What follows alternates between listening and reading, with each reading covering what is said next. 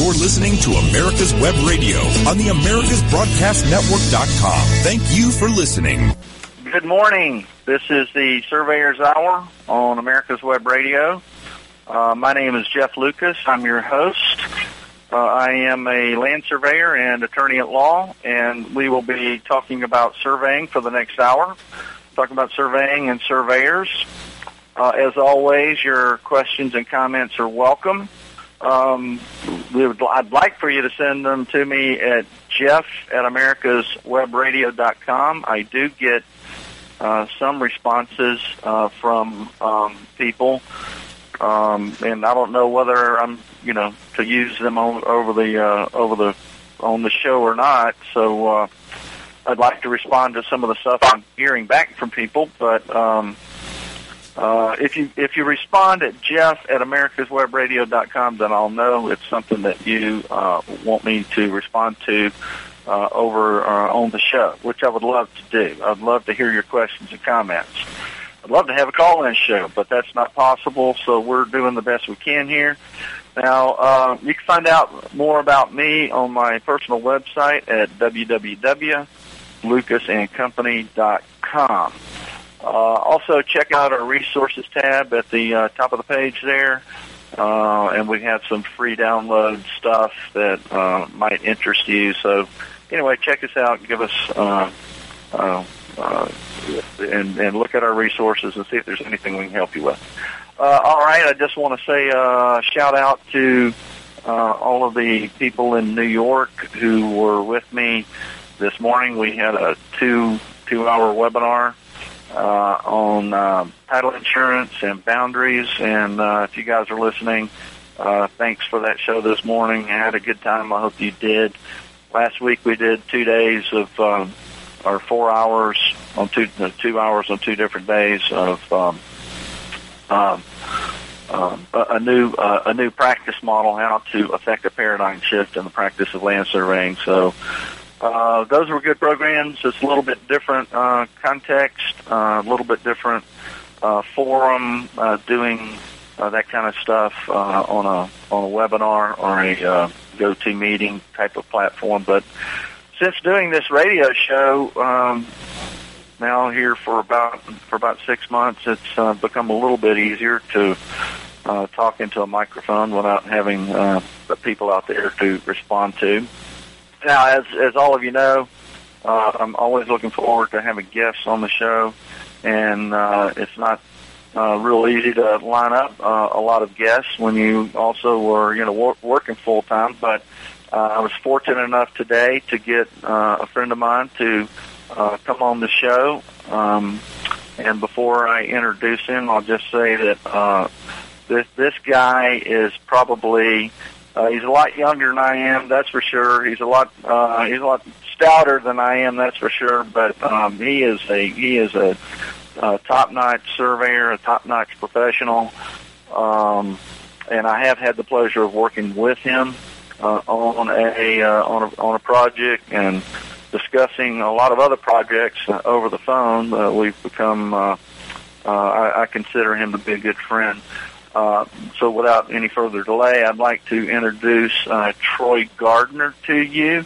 Troy is um, a Mississippi surveyor. He resides in the Hattiesburg, Mississippi area. He is the uh, owner and operator of Southeast Surveying and Mapping LLC, a land surveying firm specializing in urban and rural boundary surveys, along with topographic design surveys for uh, engineers and architects. And I can imagine Troy is.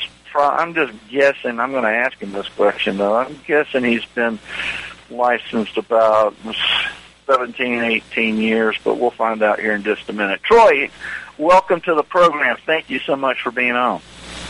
Hey, thank you, Jeff. I appreciate you having me. Looking forward to it. So, uh, how long? Uh, when did you get licensed? I believe it was 2006. I may have to look at the uh, my certificate on the wall there. I think it was 2006. You were real close. Uh, right at Okay. 16 years, well, 16, 17 years. So yeah, Yeah. Close. Okay. Well, well, very good. Um, listen, uh, I, I, I, love asking my surveyor, my surveyor guest. Uh, you know, how did you? Just, just because the stories are, are so wide a divergent. Uh, so, how did you uh, end up um, becoming interested in uh, going into land surveying as a profession? Uh, so probably, I guess it's back in the '90s, uh, just a few years ago, back in the '90s. Um, yeah, just a few years. Yeah, just a couple of years ago. I keep telling myself that. Uh, graduated high school, looking at going into, I guess, a local junior college or community college, as they call them now. Um, trying to figure out, you know, hey, what do I want to do? You know, like most surveyors, like all of us would say, hey, we love the outdoors. We don't mind the elements.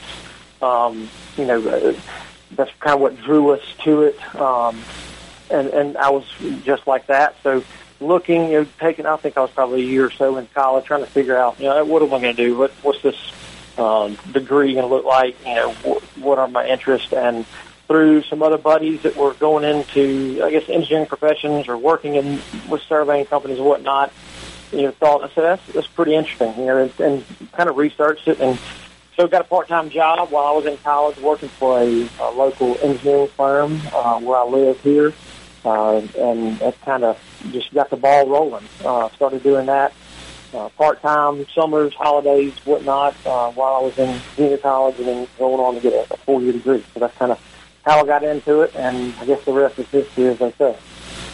So uh, I have I have heard this story uh, now since I've been doing the radio program a couple of times because I've had people come on with uh, you know who went to school and got a um, a, a degree, geomatics degree or something closely resembling that, or any or by some or by some means um, allowing them to sit for the uh, surveying exam. And uh, I have heard that, you know, uh, well, I went in not really knowing what to do, and then ended up on a field crew over the summer, and I just uh, I just liked it. I mean, uh, I guess you know, like you said, the outdoors, and it's kind of a different job. You're not sitting behind a desk every day. Is that is that correct?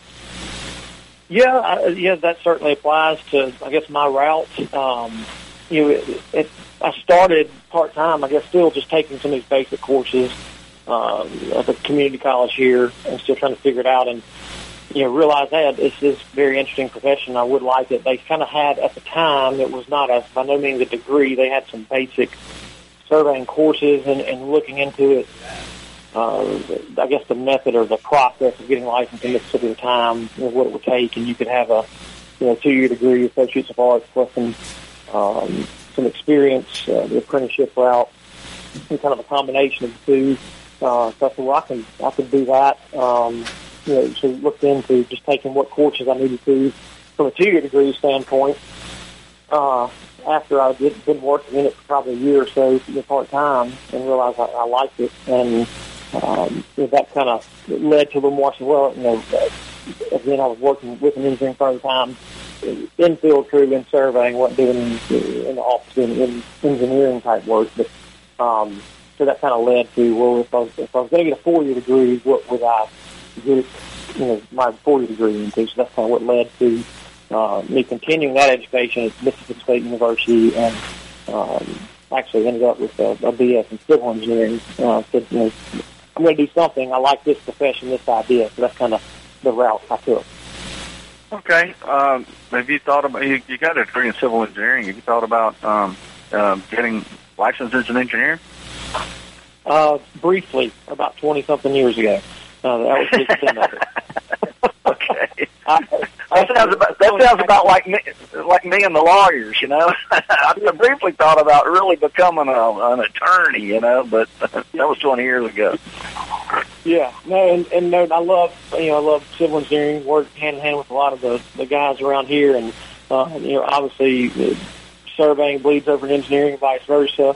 Uh, did it for about a year after I graduated, and was probably a little naive, I guess, to uh, how much I guess surveying I would be doing. I still thought, well, you know, uh, the engineering firms I worked for, we did a lot of surveying, subdivisions, and road work and whatnot. So it was still there, and I thought it I would be able to partake in a little bit of that. You know, maybe 70-30, 70% engineering, 30% surveying. Obviously, I knew engineering would take precedent. It was really about 95-5, and uh, did it for a year or so, and just realized, you know, uh, through that time, going through junior college and uh, getting a four-year degree, you know, surveying has really my passion and kind of had to make that decision, like what you know, uh, what I'm going to go with. Do I want to do what I love, or uh, just do it a little bit? So, you know, just kind of started the route of, of pursuing surveying, get licensed in that. So I never never got my PE or anything. Um, you know, just strictly went the surveying route. Well, that's that's that's interesting. Well, we've got a couple minutes for the break, so I'll add I'll I'll add a couple of comments in there. Uh, that that kind of mirrors uh, me in law school. I mean, I uh, I went to law school thinking I was going to, you know, uh, get out of surveying and you know go to the big you know the big profession there, and you know, uh, uh, the legal profession. You know, be a, become a an attorney uh, at law. And um, but, but when I got out of uh, uh, law school and after I passed the bar, I mean, I I could make a whole lot more money surveying than I could, uh, you know, going going down and taking indigent cases, you know, for the public defender. So uh, I had a decision to make. You know, I had to uh, do I do I leave this uh, lucrative stuff I'm doing? Do I leave this lucrative stuff that I'm doing? Uh, uh, and and and try to forge out a uh, a career as a you know as a lawyer or uh, you know or try to forge out a career as a lawyer and so I kind of made that decision that you know I can't pass up all this all these projects. I mean this is early 2000s I can't pass up these projects and you know go off and be a pauper. But uh, anyway, uh, we're going to pick up uh, on the other side of the break, Troy, and we'll kind of move along with uh, with uh, what we'd like to get into. Um, so we'll be back right after this, folks. And want to remind everybody that uh, you need to go ahead and order those quick stakes and your markers, and that we've got another storm coming our way in the Gulf, and. Uh, we uh, want to remember all of the folks uh, on the Gulf Coast as uh, they brace for another hit this year. So give uh, Parker Davis Quick Stake a call at 800-438-0387 and we'll be back in just a minute. Quick Stakes is your answer to staking. Lightweight, easy to ride on, easy to use, easy to find, and won't break your back carrying them like the old fashioned wooden stakes. Have you tried a sample? If not, get a pen and paper and write down this number 800 438 0387 or go to quikstake.com. That's Q-U-I-K-S-T-A-K-E dot com and order your samples. Ask your surveying supply dealer for quick stakes today. You're listening to America's Web Radio on the AmericasBroadcastNetwork.com. Thank you for listening. Welcome back, folks. This is the Surveyor's Hour on America's Web Radio, and I'm your host, Jeff Lucas. And with me today, I have a good friend of mine, uh, Troy Gardner. He's a surveyor uh, in Mississippi and over in Hattiesburg area, and we're we're talking about surveying. So, um, talk about uh, a little bit about um, just like the business side of things here. You you uh, so you became a licensed surveyor, and then uh, I assume that you probably did you. I mean, did you go right into um, uh, got into opening up your own business when you when you became licensed? No, uh, I did not. So I guess kind of backtracking a little bit. You know, the early 2000s decided. You know, I love I like engineering, but I love surveying, so that's what I'm going to pursue. Uh, worked for a small uh, surveying firm around here for a few years uh, and then actually went back uh, before I got licensed to one of the engineering firms that I worked for for so long, uh, part time in uh, college, and got licensed while I was there. Ended up managing their their surveying department. Um, I guess right around the time I got licensed, a little thereafter, and did that for four or five years. And then I think in I think it was 2010, August of 2010, so uh, almost 10 years, right at 10 years ago now. Uh, I went out you know, when the economy was so great, you know, in 2008, 2010, I decided to open my own business like a genius. So, uh, anyway, I'm sure anybody that had a business back in those days remembers uh, there was there were very lean times. So, but uh, decided it was it was now or never. So, uh, my wife was working, and I said if we're going to do this, you know, it's, it's now or never. So, uh, I took the plunge in 2010, and uh, been been hard at it uh, ever since. Man, you did. I mean, you did dive off. You know, when the uh, when the water was was shallowest, didn't you? 2010. I mean, my recollection. Uh, everything was everything was running swimmingly. Um, 2000, you know, early 2000s, 2008. Matter of fact, some of the two of the biggest projects I, I had, and I was a solo by this time, uh, but uh, I, I left. Uh, I left an eng- the, the last engineering firm I worked for. Uh, left in like 2001, but um, so as a solo, I mean, I was just everything was going swimmingly. I got the two biggest projects in my uh, in, to date in my in, in at that time uh, in my career in 2009, and uh, so things really didn't come crashing down till about 2010, 2011, 2012, uh, at least for me, and that's and that's when that's when Troy's out there uh, uh, out there uh, uh, blazing a trail, right? That's right. Yeah. Uh, so 2010 started that, and um, you know, I was thinking, talking with someone the other day, and trying to remember what I did with all the time that I had on my hands. Uh, I can remember, you know, the first couple of months there, uh, just doing one or two surveys uh, for a, in, in the entire month. Um, you know, because you're getting out there trying to get a name for yourself. Everybody's, uh, you know, vying for any survey that comes up. So, you know, super competitive because everybody was looking for work and uh, everybody was getting laid off and uh, trying to take on any work they could to keep keep the, the ship afloat, so to speak. And so here I was out there. You know, I knew a lot of people, and again, I'm born and raised here. Uh, but still, when there's no work, there's no work. So uh, it was it was an interesting time. So I, uh, my yard probably looked better than it ever had for those few months. So, uh, um, yeah. Uh, before we got too far away from it, I wanted to ask you about your experience working for you know an engineering surveying firm. What what do you see in, in being their survey manager? What did you see as the most challenging aspect of your job um, working for a you know an, an engineering and surveying firm, uh, either you know small, medium, or large? Uh, what was the biggest challenge uh, for you? Uh, you know, it, it, it's probably not far off from the challenges that I have now, but you know, you do, you know, a lot of these engineering firms they do a, a large volume of work, uh, whether it be construction staking or boundary surveying or a lot survey or whatever it is. So, really, just trying to find the time to be thorough enough from job to job.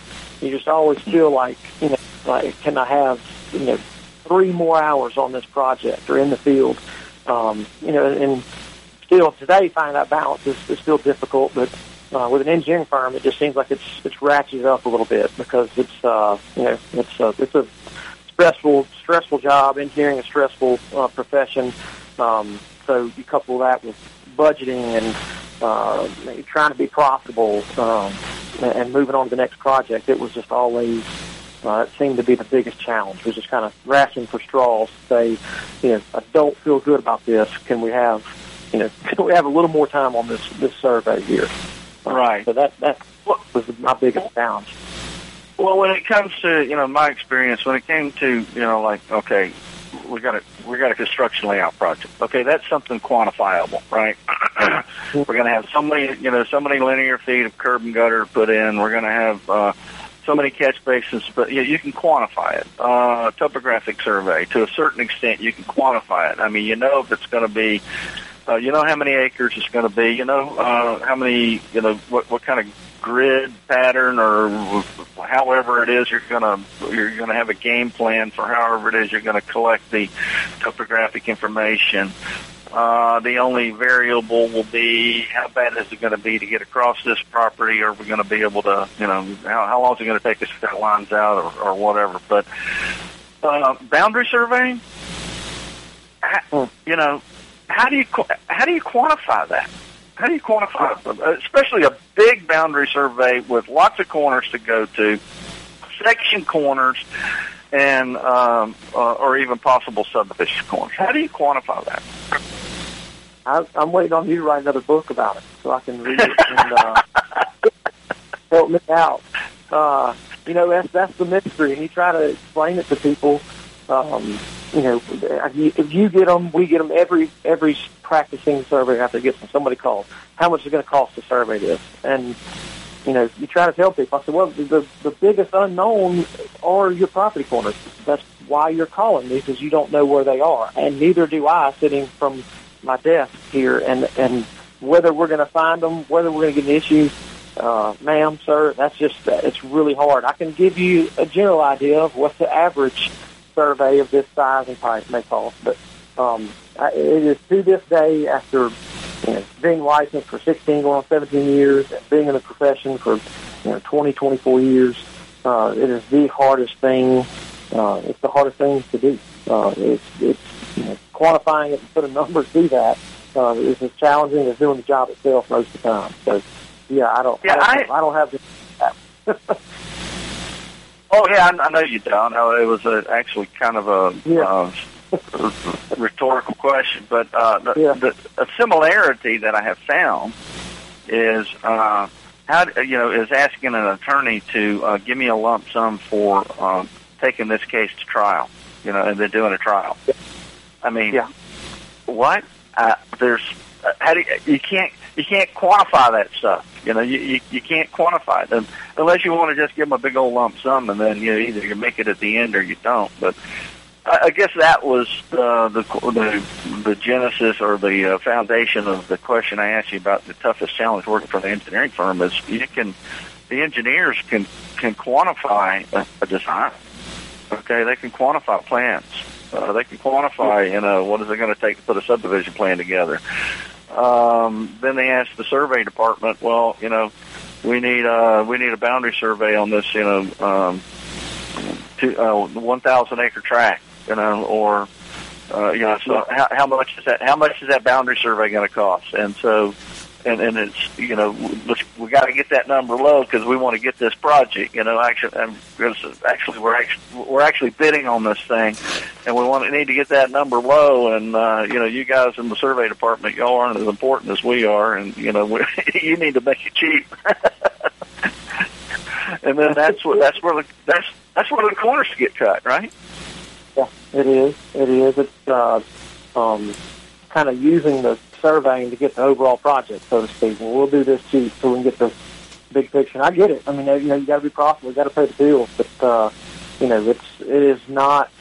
Um, it's not surveying. It's just not strictly a numbers game. It's a you know, it's a tool in the toolbox, but it's not a mathematical equation. You can put it in and then figure a a drainage calculation or figure pipe size or something like that. You know, there it is. The numbers work. Um, it's not, uh, and that's you know, that's just one of the woes of the profession right now. Is uh, mm-hmm. you know, you get browbeat, overpriced, and uh, trying to figure it out. And you know, at the end of the day, you know, what you know, this balance of how much time do I need to be thorough and to do it, and and uh, to be professional about it versus you know, I guess you know, trying to just get the project. Right. Yeah, they're called they're called uh, the, the common term I heard was they're called loss leaders. The survey project is the loss leader, right? Until um, and, until the end of the quarter when the uh, survey manager gets you know gets uh, gets gets pounded for you know losing money on the boundary survey, right? yeah. Uh, yeah. On the flip side of that coin, what is the best aspect? And we got a couple minutes for the break here. Uh, hopefully, I'm not asking you too much of an open-ended question, but what's the best aspect of being your own, you know, being your own, you know, small business owner? Um, you know, I heard a quote several years ago that said, "Owning your own business is great. You get to choose which 80 hours a week you want to work." Um, you know, in the middle of the night, you know, get up there at 5 a.m. So uh, you know, really, it, it goes back to one of the reasons I, I went I decided to go into business for myself. There's uh, no no discredit, no knock on the people I'm working for. They're great people, still great friends with them. Um, but just being able to focus uh, on a project, solely doing surveying. Um, you know, if if I want to be uber thorough on something and it's you know not as profitable project, then I can do it. Uh, and, and just having that time to, to really uh, apply to a, a specific project. You know, and like everybody else, uh, what 80% of the projects we do are probably pretty standard, no issues. You can go out there and do it and knock it out. Um, but that 20% that's uh, challenging uh, that gets sticky, that gets ugly. Um, you know, knowing at the end of the day, uh, I can apply as much time to it as I want until I feel comfortable with making this decision on the boundary. Uh, since I'm on the hook for it, and and you know, sending out the door and having that time to be able to do that. That's probably, uh, I guess, the, the biggest thing of, of being in business myself. Um, Yeah. Again, being able to fly. Yeah, I, I know what you're. I know what you're talking about. I uh, I, I felt the same way uh, when I was in uh, in business for myself. It's uh, the freedom to freedom to operate. All right, listen, we got to take another break. Troy will be uh, and folks we'll be back here in a couple minutes. Quick Stakes. Does your survey supply dealer have Quick Stakes? If not, demand that they start carrying Quick Stakes. Did you know that Quick Stakes are better for your back than your local chiropractor? Lightweight and easier to use than the old heavy wooden stake. Order a sample today and prove it to yourself. Quick Stakes, your back friendly stake. Ladies and gentlemen, boys and girls of all ages, I am Roger B., host of the Locked and Loaded Show on America's Web Radio. Be sure to join us live every Tuesday at 1500 hours for the latest in gun news, gun products, gun politics, and other gun related stuff. That's Tuesday, 1500 hours, America's Web Radio.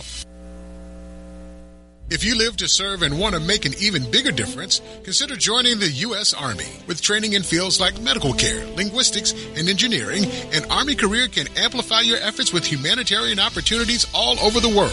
Plus, you'll receive competitive pay and incredible benefits, so you'll be taken care of too. Learn more at GoArmy.com.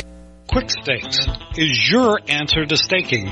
Lightweight, easy to ride on, easy to use, easy to find, and won't break your back carrying them like the old fashioned wooden stakes. Have you tried a sample? If not, get a pen and paper and write down this number. 800-438-0387 or go to quikstake.com. That's Q-U-I-K-S-T-A-K-E dot com and order your samples. Ask your surveying supply dealer for quick stakes today.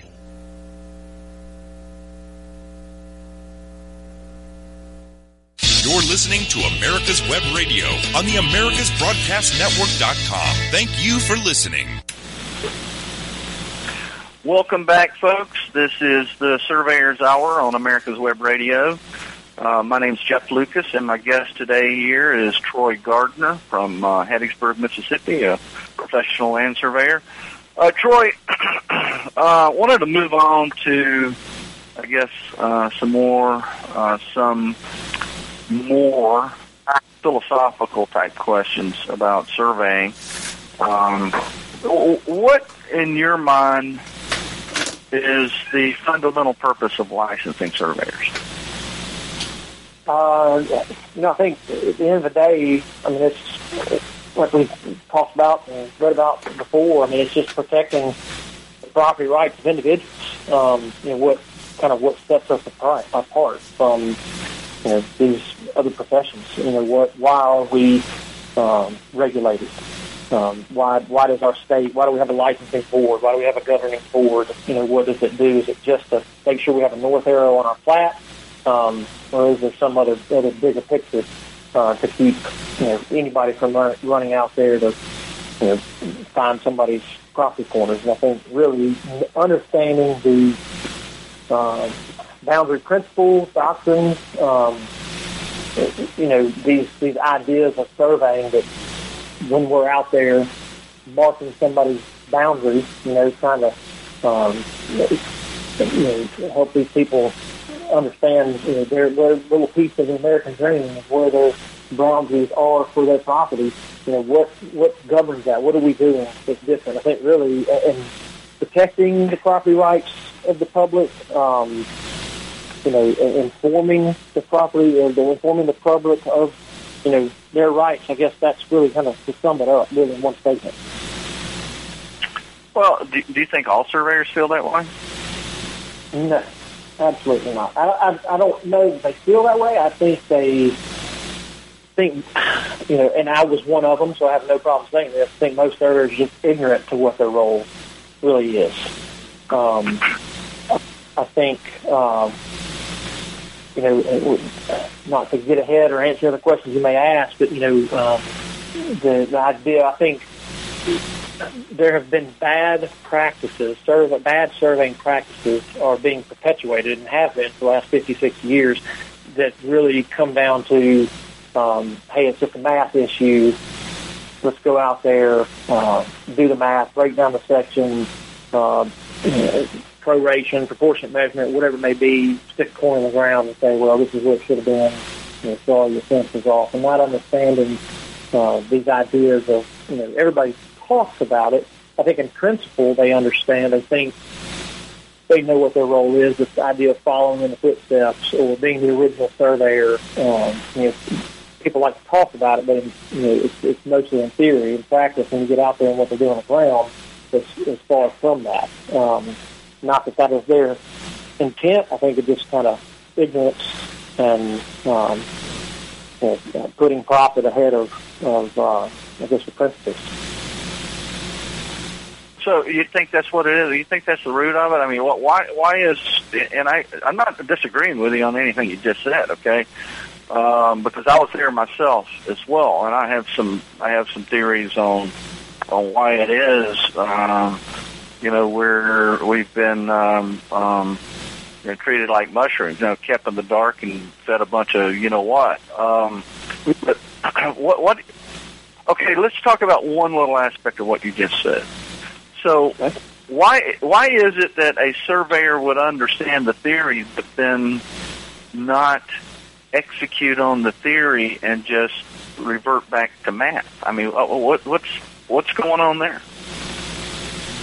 Yeah, where is the disconnect? Um, yeah, where's the disconnect? Uh, it, it well, I guess a, a couple different thoughts. Um, you know, I think it comes down to one profitability when you actually get it on the ground. You know, it, it's it's a, it's stickier. Theory is easy to talk about. It's a little stickier when you put it on the ground. I mean, because we know we've all been in situations, you know, uh, all the time where you know, boundary surveys it just gets ugly. We get because of, of some of these bad practices before. You get to do you're doing a boundary survey and you know you've got you're, you're trying to tie down a section line, and it's it's double or triple monumented on both ends. You've got three potential, uh, you know, quote unquote section lines um, because you know someone has um, done a section breakdown based on these monuments they found, and and and when you get right down to it, what I hear, I guess, try to answer this question, sum it up. Um, it, it's just it's a time issue and it's a, a money issue. Um, people are pricing work uh, too cheap. I don't think I don't think surveyors. I think they are the worst. They they don't value. They don't see the value in their own work uh, and what they do. Going back to this, what is your role?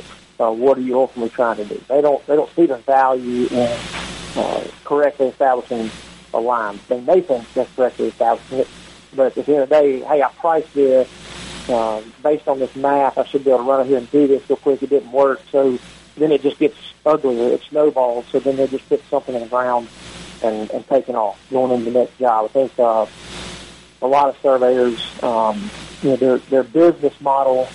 I guess I would liken it to is, is the the kind of the, the Mexican food of survey. And this is no knock against Mexican food. I really like Mexican food, but it's cheap and it's quick, uh, and that's their business model the food, uh, you know, price them cheap and stack them deep, and, and let's turn a profit doing that.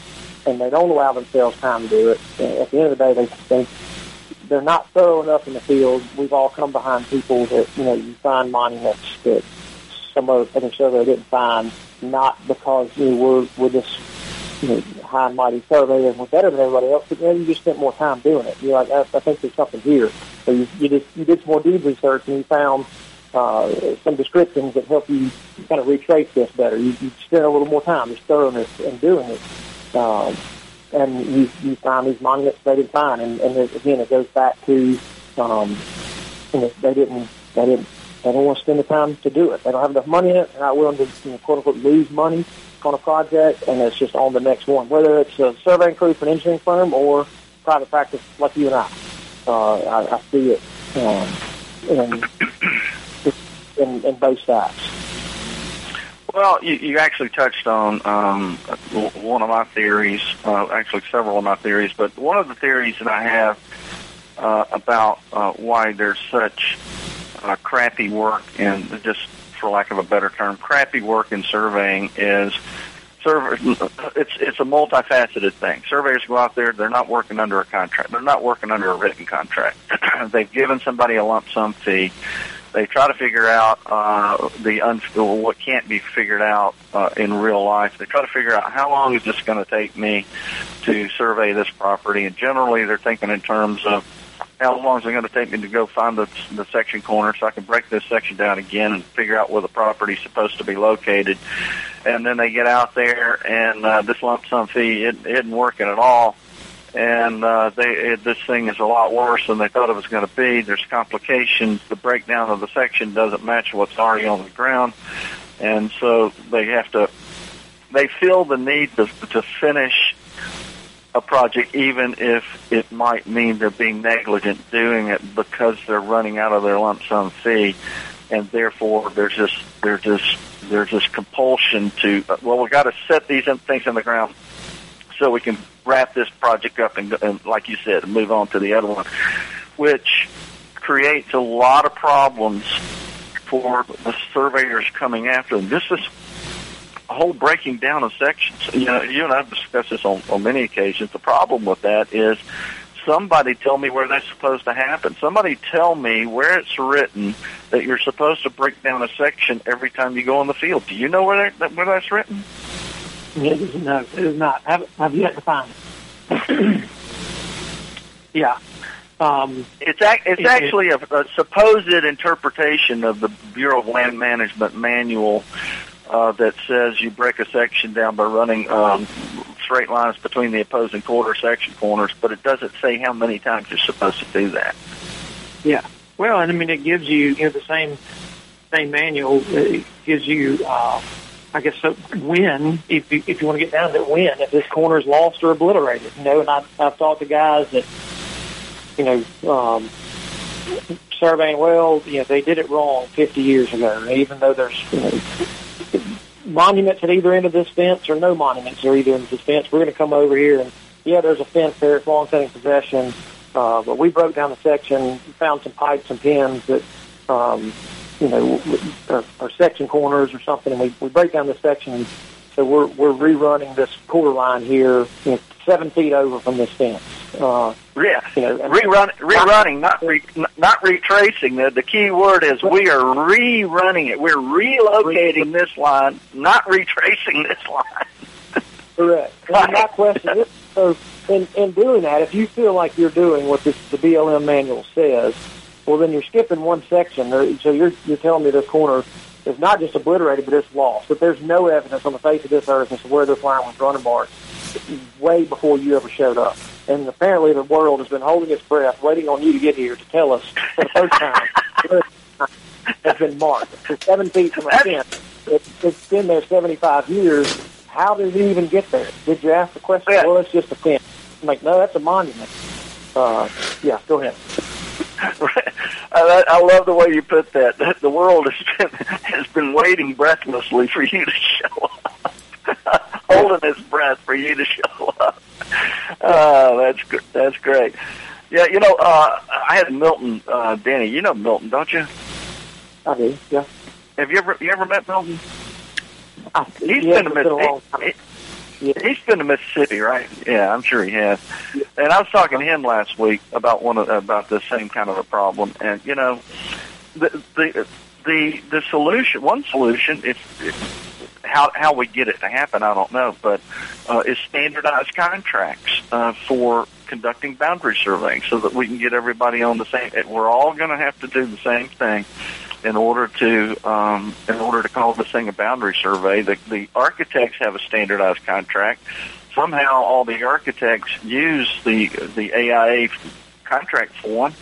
Uh, you know, it's standardized. They're all doing the same exact thing. They're they're subbing the same way. And uh, the same thing can happen with boundary surveying uh, with a standardized contract. We all got to do the same thing. And then uh, uh, contingency clauses. You know, you, you get out there and it ain't. It's not what you think it is, and it, there's there's so much more that has to be done. You know, you you pull your contingency clause, and uh, you tell your client, look.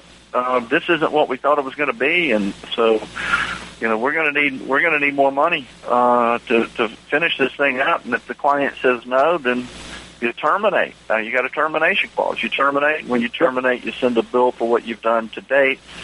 You you may or may not get paid. I mean, a contract and a termination clause do not do not mean you're going to get paid. But you know, without a contract, you're guaranteed that you will not be paid if you pull off that project. Yeah. Therefore, as things are operating right now, we're, we're working without written contracts. Uh, there are no contingency fees, uh, no content- chance for contingencies on the fees.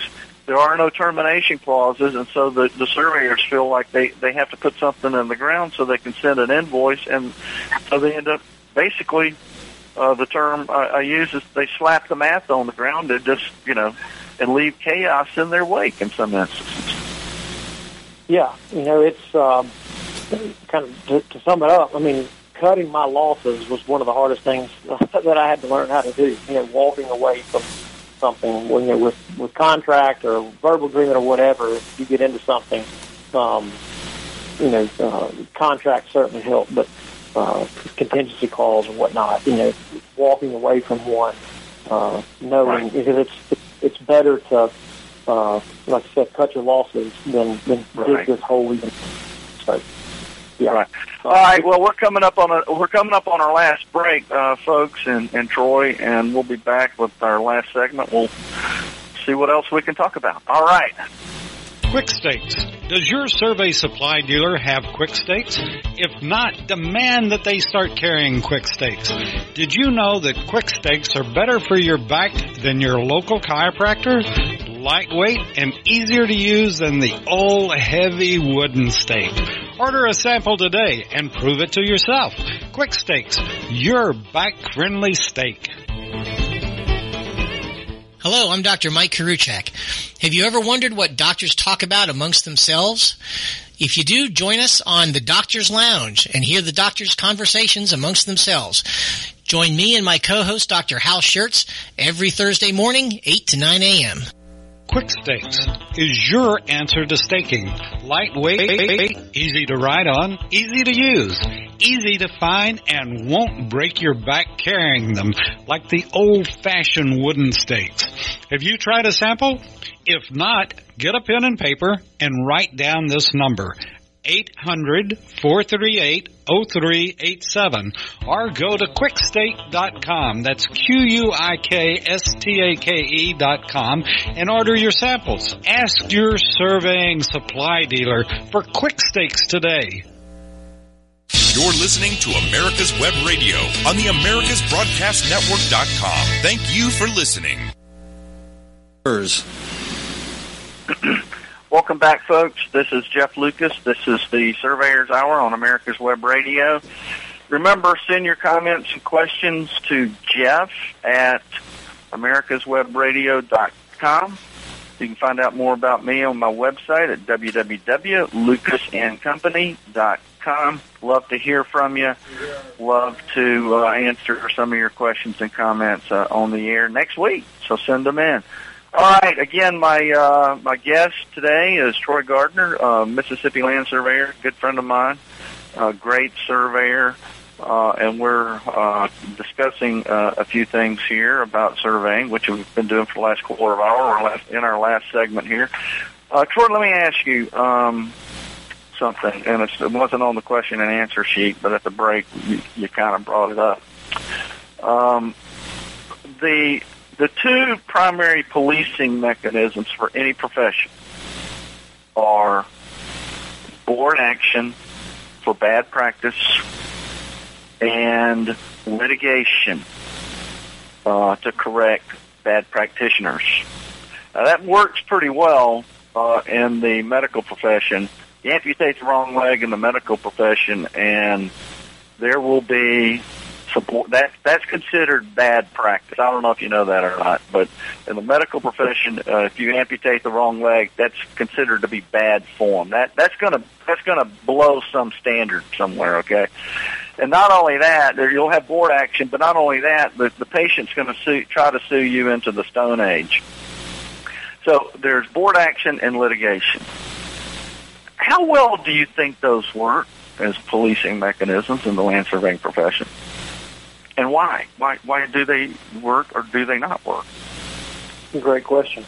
Um, and, and I can speak from a, from a only from a Mississippi standpoint. Um, you know, I'm solely licensed in Mississippi. Uh, so the first one, I mean, uh, litigation. We read the cases. We we see where somebody gets a survey, somebody gets a opposing survey to go to court, and, and you know, typically, I guess you, you hope someone is correct in doing this, and that's kind of what what wins the day. Um, in Mississippi, the problem with this litigation uh, that we're the poorest state in the nation with some of the, the cheapest property values in the nation. Now, that's a bad combination.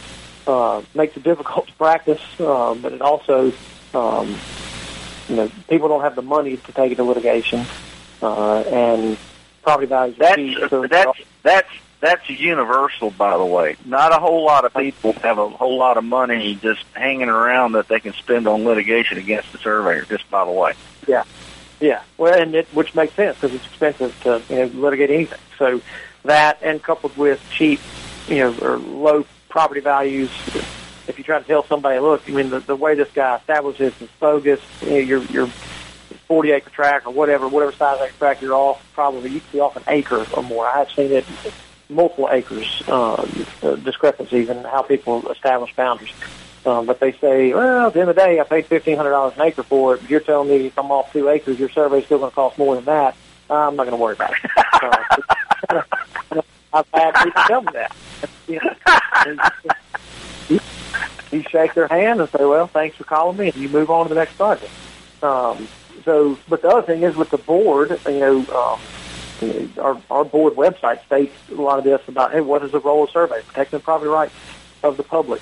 Uh, so we're, we're regulated by the state, this principles and, and practice. Know, again, it kind of goes back to that in theory idea, uh, but really we're not. We're not regulated. I can't think of the last time or if there has been a time where anybody in our state's been called before the board because of just a, a heinous methodology of how they establish the boundary and and cause uh, you know just turmoil between two landowners. Uh, well, that's not that's not that's not isolated to Mississippi. Let me just go ahead and tell you that right now. That's that is also universal. Okay.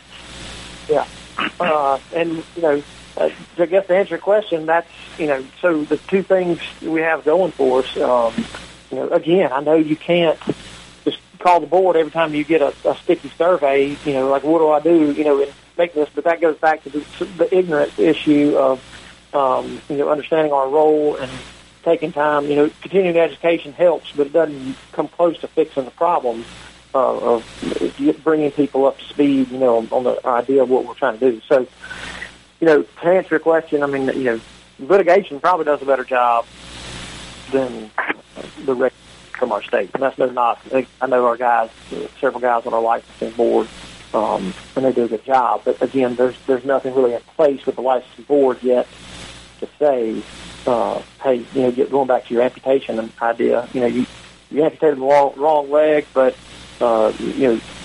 Uh, the way you did it, your stitches were flawless. You did the surgery was great. Right. It was impeccable. Even though you, You- had you- the wrong leg, you know, You amputated the wrong leg, but you did it with precision. yeah, so, so we're not going to do anything to you, and that's kind of that's that's where surveying is with our boards and stuff. It's like, Yeah. yeah, yeah, this is bogus, uh, but you got your north arrow, your bar scale, uh, the class of survey, when you all the, the minimum standard Right. checklist. It's all you're on spot. So You did the stitches just fine, and it's all closed. Yeah. you got a tight closure. Uh, oh, you amputated the wrong leg? Well, you know, hey, that's for somebody else to determine. You know, that's that's not what we're all about. And you, you said litigation works pretty well, but the problem with the litigation is it's not. The, generally, the litigation is between the two landowners, and the surveyor who caused the train wreck walks away.